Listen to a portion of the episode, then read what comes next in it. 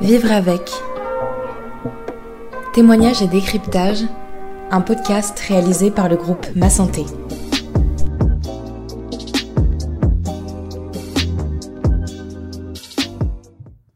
Bonjour et bienvenue dans ce nouvel épisode de Vivre avec, le podcast où la santé et le bien-être des jeunes sont au cœur de la discussion. En France, près de 45% des mariages finissent par un divorce. Au-delà du couple qui se sépare, c'est toute une famille qui est chamboulée. Et au milieu de tout ça, se trouvent souvent les enfants, victimes collatérales de ces unions qui ne sont plus. Même si chaque situation est différente et que certains enfants s'acclimatent très bien à cette situation, beaucoup restent impactés. C'est ce que montre un rapport de recherche du ministre de la Justice du Québec à ce sujet. L'étude montre que le divorce a des effets négatifs sur le bien-être des enfants ainsi que plus tard dans leur vie d'adulte. On constate, par exemple, qu'ils sont plus susceptibles de présenter des symptômes dépressifs et anxieux que les enfants issus de familles unies. Alors, pour en savoir un peu plus, Marie Costa, coach parentale, va nous parler des conséquences de la séparation des parents sur le bien-être des enfants et nous donner ses conseils pour reconstruire une relation. Mais tout d'abord, plongeons-nous dans le récit de Joris, qui à l'âge de 12 ans s'est retrouvé dans une bataille qui n'était pas la sienne. Il nous raconte. Vivre avec des parents séparés, un épisode de Ma Santé, réalisé par Fiona Guatieri.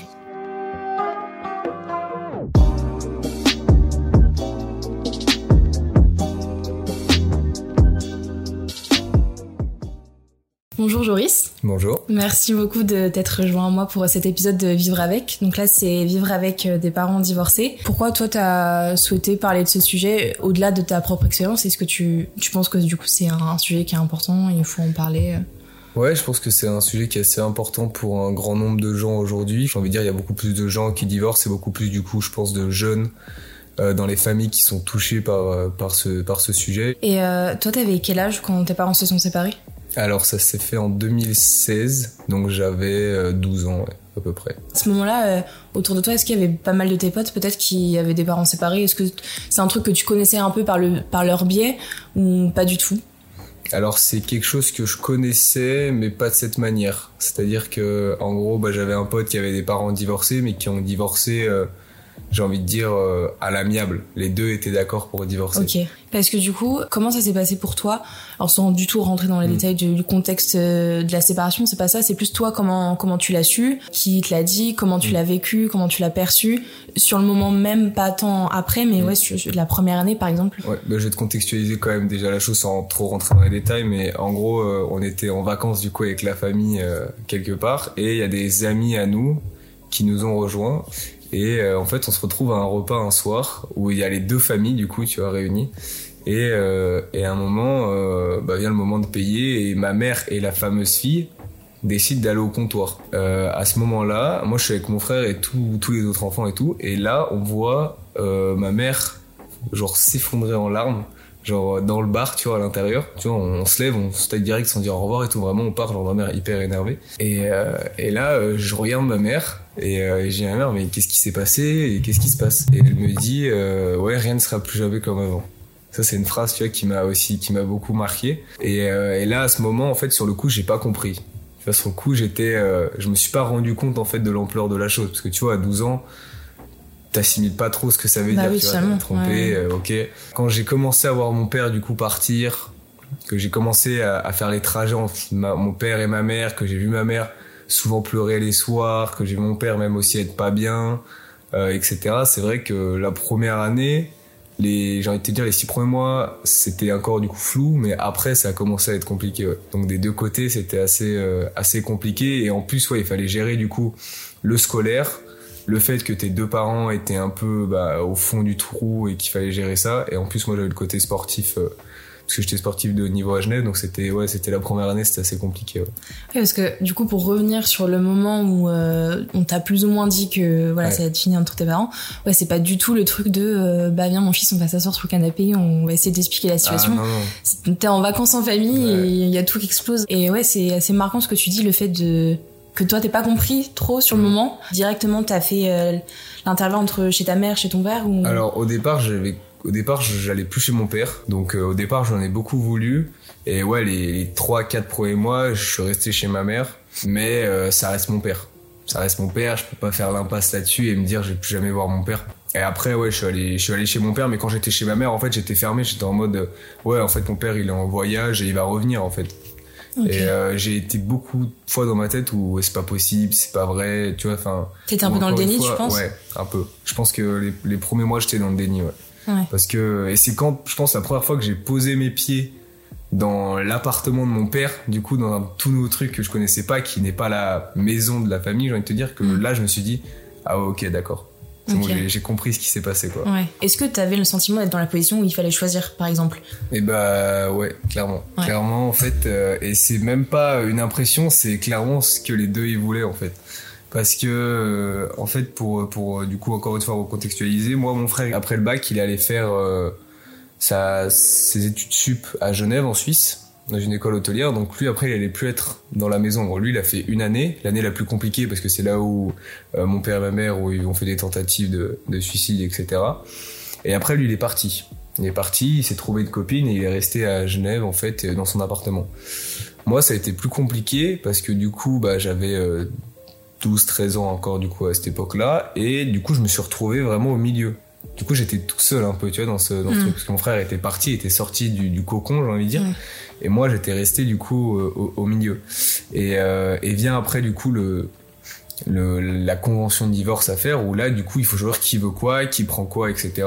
Et où moi aussi je devais des fois témoigner sur certaines choses, sur qui méritait ça, etc. Et c'est vrai que pendant 2 bonnes années, ça a été assez compliqué, parce qu'en plus ma mère a retrouvé quelqu'un avec qui c'était très compliqué au départ. Là ça va mieux, mais c'était vraiment compliqué. Et de l'autre côté, mon père a trouvé une fille aussi plus jeune avec qui c'était compliqué. Donc moi j'étais au final des deux côtés dans des situations compliquées avec les beaux-parents, et en plus au milieu où je devais faire certains choix pour éviter que d'un côté il y en ait un qui dise ah t'es avec ta mère, etc., et l'autre il y en a un qui dise ah t'es avec ton père. Est-ce que t'avais quand même quelqu'un de ressources un peu, parce que là du coup t'as parlé de ton frère, du coup est-ce que c'était quand même quelqu'un d'important pour toi avec qui tu pouvais te confier, ou est-ce que même il y avait d'autres personnes, je sais pas si t'avais suivi, ou même je sais pas, quelqu'un dans ton entourage, ta famille, tes amis Ouais, alors il y a eu du coup ouais, il y a eu mon frère, ça a été la base malgré tout, ça a été parce que c'est celui avec qui on a vécu la chose en fait, donc c'est celui qui est le plus proche, qui connaît le plus l'histoire, qui sait en fait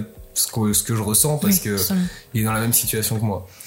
Donc ça a été la personne avec qui j'ai passé le plus de temps, que je suis allé le plus voir à Genève, que j'ai eu le plus au téléphone, etc. Après, il y a eu mon meilleur pote depuis que j'ai 5 ans, avec qui j'ai grandi et avec qui je suis encore aujourd'hui. Avec lui, ça a été bien aussi de se confier, mais différemment. C'est-à-dire que lui, quand je le voyais, je me confiais des fois. Puis c'était surtout aussi pour me vider un peu, tu vois, pour un peu lâcher prise, ouais. Être là. Et puis après il y a eu aussi mon ex petite amie avec qui du coup ça a été aussi une aide, parce que du coup elle était aussi des fois, quand elle venait à la maison, elle vivait aussi un peu ce que je vivais, elle comprenait un peu plus. Mais c'est ces 3 personnes qui étaient importantes. Après j'avais pas envie non plus d'étaler ma vie à tout le monde, je préférais garder ça pour moi, gérer mes problèmes, j'ai envie de dire, de l'intérieur, et puis voilà quoi. Mais c'est quand même important d'être entouré, surtout qu'en plus quand c'est de la part des parents, bah, on peut se sentir un peu désemparé, surtout à l'adolescence, où du coup bah, si ceux qui sont censés me protéger le plus sur cette terre ont du mal, ou si ça se passe mal, à qui je me confie, qui est-ce qu'elle a pour moi, donc c'est important quand même d'en parler. Alors ça t'a forcément impacté d'une manière ou d'une autre, tu vois, dans ton développement ou quoi, mais à quel point tu penses que ça t'a impacté, et à quel point tu penses que t'aurais été différent aujourd'hui si les choses avaient été aussi différentes dans le contexte familial? Je pense que ça m'a impacté, ouais, mais plus tard. C'est-à-dire qu'au départ, j'ai toujours été le même, j'ai pas changé. Et si, ouais, dans cette période d'adolescence où j'ai commencé à changer, je l'ai senti, j'ai commencé à aller voir des psys, du coup, etc., à parler beaucoup. Et je pense que aujourd'hui, en ce qui concerne déjà l'amour, je suis vachement plus fermé qu'avant. Plus je grandis, plus je me dis, voilà, il va y avoir des trucs plus sérieux plus tard, et ça me fait peur en fait, parce que j'ai pas envie du coup de vivre ce que mes parents ont vécu, mais oui. Et même que ce soit amicalement ou truc, j'ai plus de mal aujourd'hui à m'ouvrir et à aller vers les gens. J'ai plus peur, j'arrive un peu plus fermé et moins ouvert que comme j'étais avant. Et du coup t'as dit que t'étais allé voir des psys, c'est ça? Est-ce que t'as le sentiment que ça t'a aidé? Est-ce que déjà c'était de ta propre initiative ou est-ce que ça a été poussé, je sais pas, par tes parents par exemple, ou et est-ce que ça t'a aidé, et si ça t'a pas aidé, pourquoi? Alors je suis allé voir une psy surtout pour mon sport en fait, dans le sens où quand j'étais parce que je fais du hockey. J'ai fait du hockey à Genève en haut niveau, et en fait quand je jouais, depuis ce truc, j'avais une boule, j'étais pas bien en fait quand je jouais, j'avais beaucoup de problèmes de respiration, j'avais pas mal de dans ma tête en fait quand je jouais. De base, quand je joue c'est pour me vider la tête, etc. Et là j'y arrivais pas. Genre c'est quand je jouais j'avais en fait. Ouais, c'est presque ça, ouais. Et donc en fait j'ai beaucoup du coup j'en ai parlé à ma mère, parce que ma mère était allée voir une psy, et je lui ai dit bah voilà, j'aimerais bien aller prendre rendez-vous avec elle pour voir un peu ce qui se passe. Et en fait cette fille, c'est une physiothérapeute, je crois que ça s'appelait, et ouais, donc en fait c'est une psy, mais qui, tu sais, agit, qui te fait faire des gestes, des grandes respirations, etc., et qui agit sur ton corps un peu avec, tu sais, tes points d'énergie, les choses comme ça. Okay.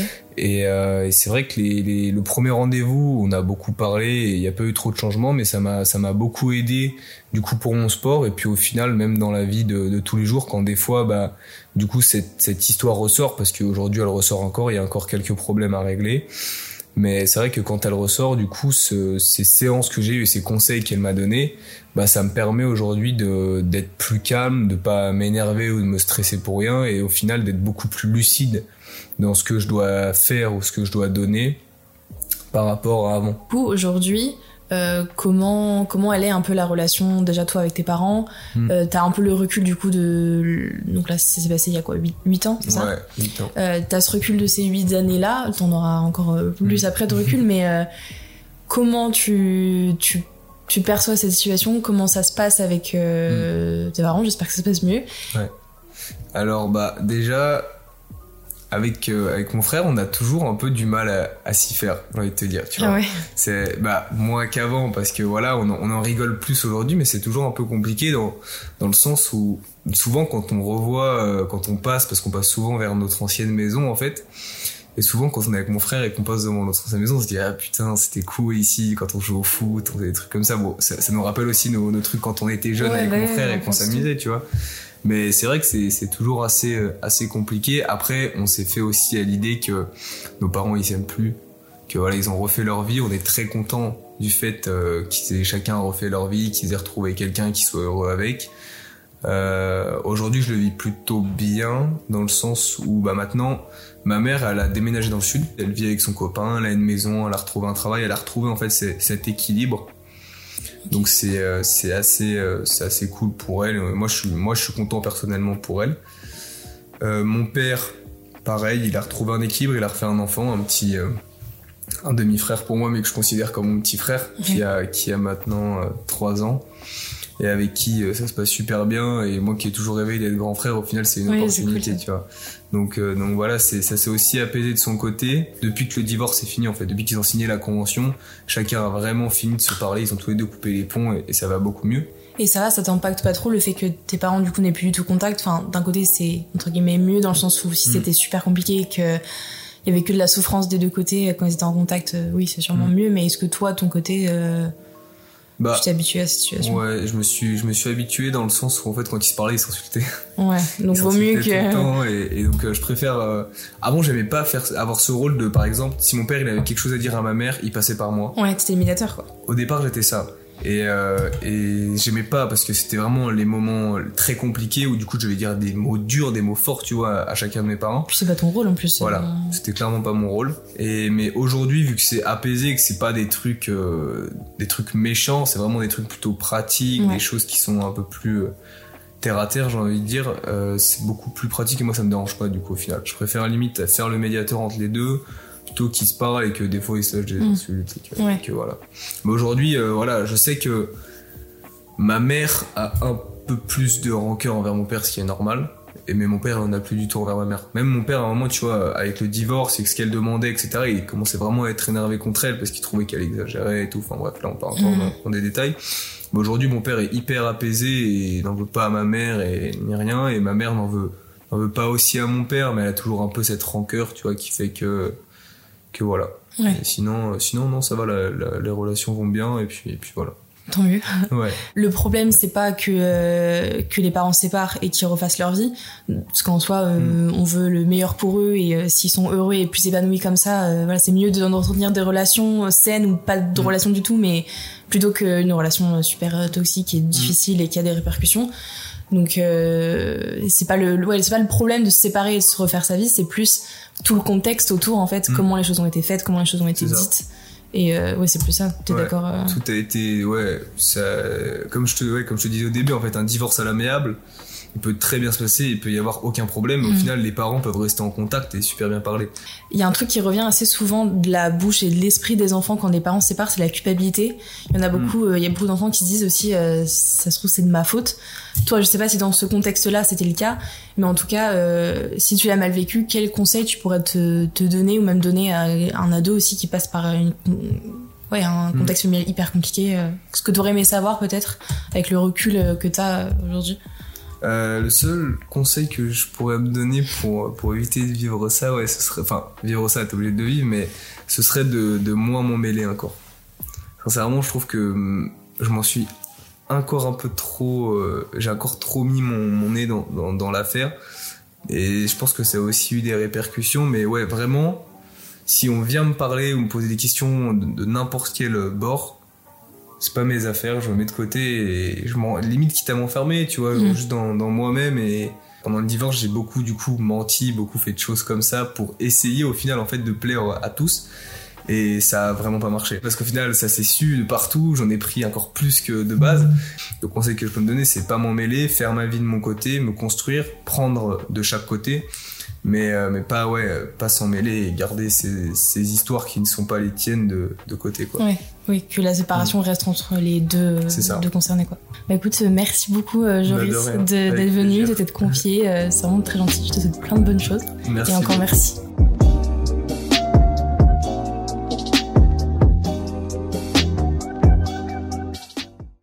Bonjour Madame Costa. Bonjour.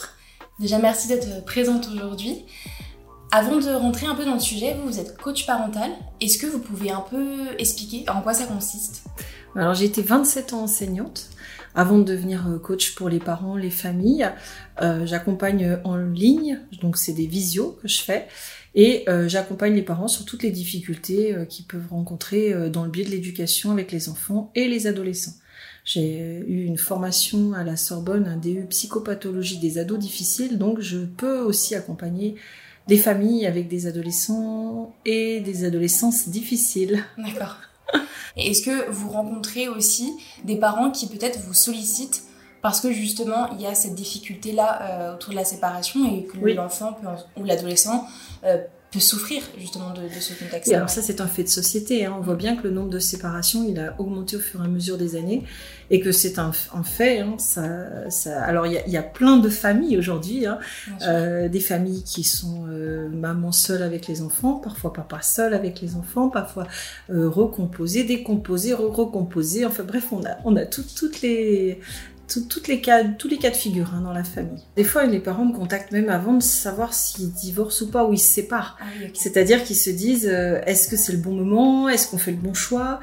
Comment on va l'annoncer aux enfants ? Donc la première chose à se dire, c'est est-ce que vous êtes sûr de votre décision ?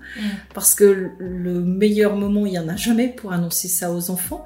Par contre, il faut que le parent, il sache, qu'il soit vraiment sûr. Voilà. Et puis après, les parents, ils peuvent me contacter pour les accompagner au moment de la séparation, donc pour l'annonce, au moment de la séparation, et puis reconstruire l'après.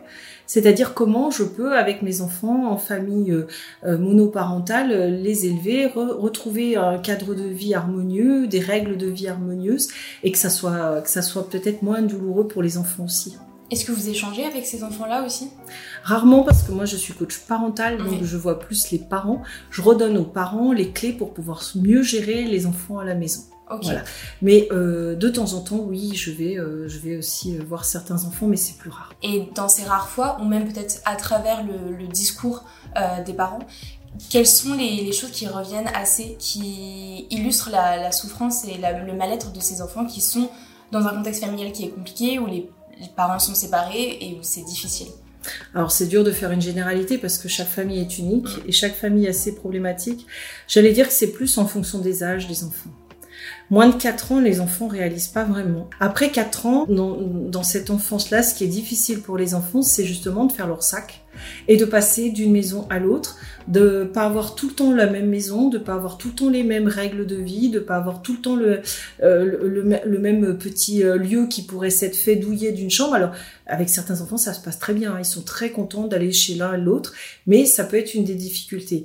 Et vers 5 ans, les enfants ont une peur, souvent c'est la peur de l'abandon, qui se caractérise chez tous les enfants par des cauchemars, des difficultés à aller se coucher, etc. le soir. Et quand un enfant a vécu une séparation entre ses parents, sa grande préoccupation c'est « et moi, est-ce qu'ils vont m'abandonner moi aussi ?» Est-ce qu'un jour, moi aussi, voilà. Et là, il va falloir rassurer, dire que l'amour d'un papa et d'une maman, c'est plus grand que l'amour peut-être d'un couple. Après, avec l'adolescence, ça peut être aussi compliqué quand on se sépare et qu'on a des adolescents, parce que l'adolescent, il est en plein changement physique et moral, psychologique, hormonal, etc. Donc déjà, lui, tout fout le camp, entre guillemets, chez lui. Et en plus, à la maison, c'est aussi sable mouvant et c'est aussi compliqué entre les parents. Donc on pense des fois que quand ils sont grands, c'est plus facile, mais pas forcément. Vraiment, la séparation chez un adolescent, ça peut aussi remettre en question tout est instable. Lui, déjà biologiquement parlant, et il grandit, et en plus à la maison, c'est instable. Alors, ce que je préconise pour les ados, c'est plus, il choisit avec les parents la majeure partie des lieux de garde, etc. Et quand il est impliqué dans la séparation, ça matche mieux, ça marche mieux.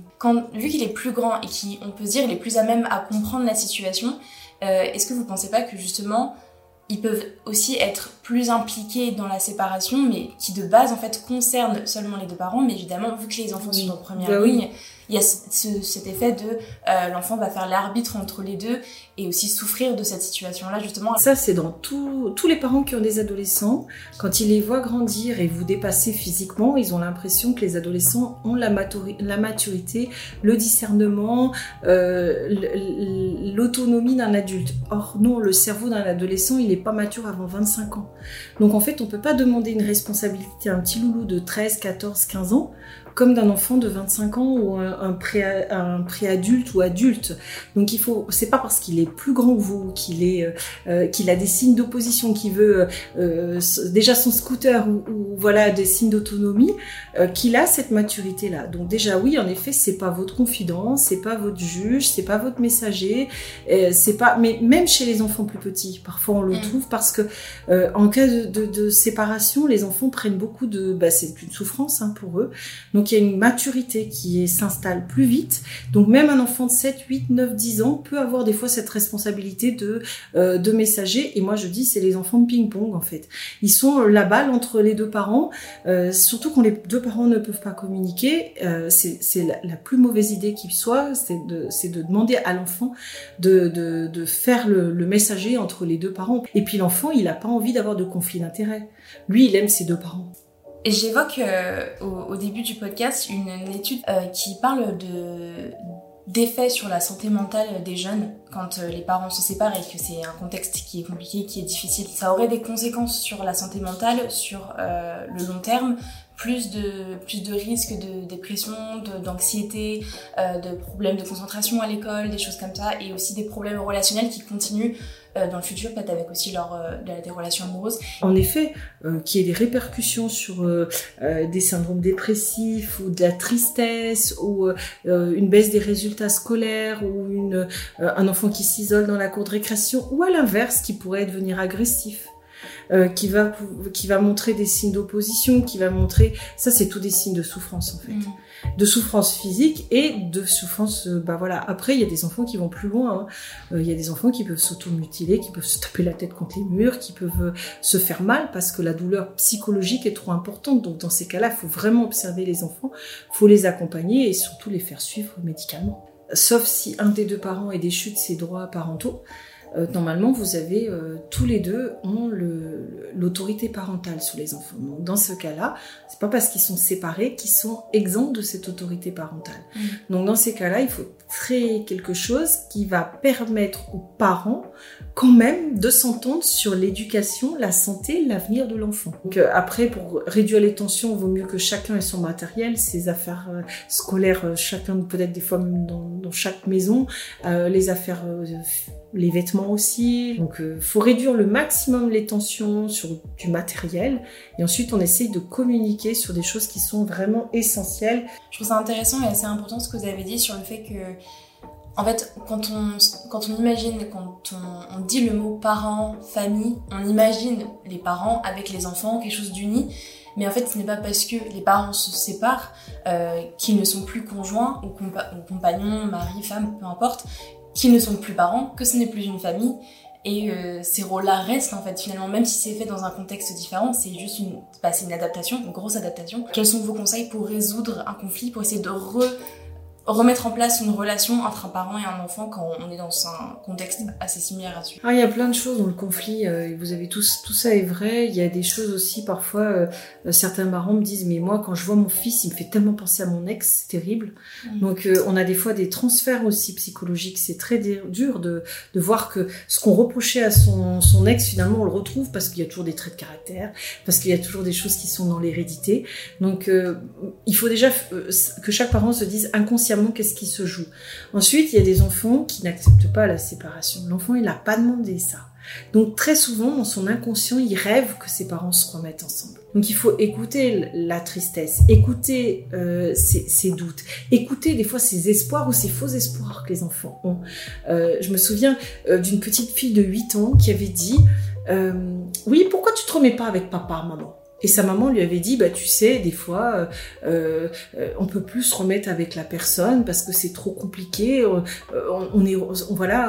Et alors la petite fille lui a dit, mais maman, quand je me fâche avec mes copines à l'école, tu me dis toujours de dire pardon et toi tu le fais pas. Tu te réconcilies pas toi avec papa.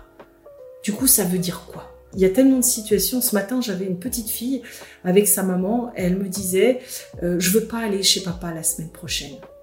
Et je lui dis, mais pourquoi ? Et la maman me dit, en fait, on est divorcés depuis longtemps et c'est la première fois, la petite fille avait 8 ans, c'est la première fois que le papa la prenait en vacances. Et elle avait peur, parce qu'elle allait chez quelqu'un qu'elle connaissait pas. Et le papa était peut-être super bienveillant, il voulait peut-être juste prendre ses enfants pour la première fois, pour plein de raisons, il pouvait pas avant. Mais cette petite fille de 8 ans, elle était tétanisée, quoi. Et elle était tétanisée au point de ne pas pouvoir jouer avec les autres ce matin, à des jeux d'enfants dans une colo, c'était trop compliqué parce qu'elle se projetait déjà la semaine prochaine et elle n'arrivait pas à se dire j'ai pas envie d'aller chez papa. Donc il y a vraiment beaucoup beaucoup de choses qui peuvent se jouer. Donc dans tous les cas, si l'enfant est en colère, si l'enfant est énervé, si l'enfant vous dit que vous êtes le parent le plus nul parce que vous n'avez pas su être ensemble, parce que les enfants, même les ados peuvent des fois se fâcher sur leurs parents là-dessus. Donc déjà c'est se dire c'est mon enfant qui va mal, c'est pas moi. C'est la souffrance de mon enfant, ce qu'il est en train de me dire, même si c'est une insulte, je le prends pas pour argent comptant. Je l'écoute comme si c'était quelqu'un qui ne va pas bien. Donc on s'assoit à côté, on lui dit, écoute, si tu me dis ça, c'est que t'es pas bien. Donc viens, on en parle. Et pas essayer de lui dire, mais non, je suis pas comme ça. Mais non, parle mieux à ta mère. Mais qu'est-ce que je t'ai fait ? Moi, je te garde tout le temps et moi, je me saigne pour toi tous les jours. Combien de fois on a tendance à se justifier ? Oui, c'est ça, se justifier. Alors que non, l'enfant, quand il exprime tout ça, c'est qu'à ce moment-là, il est en souffrance, il est en colère, il est en tristesse, il est en pleine panique émotionnelle. Donc on prend sa souffrance, mais on ne se la prend pas pour nous. C'est-à-dire qu'on l'accueille et on l'aide à la gérer, sans répondre à ses accusations. Et ça, c'est le meilleur moyen de commencer à recréer du lien. Ensuite, il faut essayer de retrouver des temps de qualité. Quand il y a trop de conflits, il n'y a plus de communication. Quand il n'y a plus de communication, on n'ose plus aller vers son enfant et son ado. Chacun se mure dans sa chambre. Donc, dire à son ado, tous les jours, je me déconnecte de mon téléphone, de mes écrans, de ma vie de famille. Je me connecte à toi. Tous les jours, 10 minutes, je viens dans ta chambre et tu me parles de ce que tu veux. Et je t'écoute. L'écoute, c'est pas donner des conseils. L'écoute, c'est pas ramener à soi. L'écoute, c'est pas donner une solution. C'est juste, je t'écoute. Ils ont juste besoin de ça. Et quand on prend 10 minutes pour écouter l'enfant, on recrée la communication. Et tous les jours, ces 10 minutes-là. Alors, faut pas baisser les bras, hein. J'ai une maman aussi qui l'a fait pendant 21 jours avec une ado qui avait un baladeur sur les oreilles qui voulait pas l'écouter. Et au bout de 21 jours, la petite a enlevé son écouteur et lui dit « Qu'est-ce que tu fous là ?» Et la maman lui a dit « Bah écoute, je suis là, je te donne du temps pour toi. Et depuis 21 jours, tous les jours, je viens dans ta chambre 10 minutes m'asseoir sur le siège de ton bureau et j'écoute ton silence. » Et à ce moment-là, la petite, elle a pu fondre en larmes et dire tout ce qu'elle avait sur le cœur. Et c'est ça, créer du lien. Quand il y a eu un conflit, c'est l'adulte qui doit revenir vers l'enfant. C'est l'adulte qui doit aller et se reconnecter à lui. Mais pour ça, faut se déconnecter de notre société, de nos mails, de notre ordinateur, de nos préoccupations. Et il faut aller 10 minutes par jour avec chaque enfant de manière exclusive. Et voilà. Mais toujours se dire, tous les jours, dire à son enfant qu'on les aime. C'est très intéressant et c'est très fort en plus les exemples que vous avez donnés. C'est très positif comme fin. Merci beaucoup, Madame Merci Costa. Beaucoup, merci à vous. Merci à Joris, merci à Marie Costa, coach parentale, et merci à vous de nous avoir écoutés. On se retrouve très vite pour le prochain épisode de Vivre avec.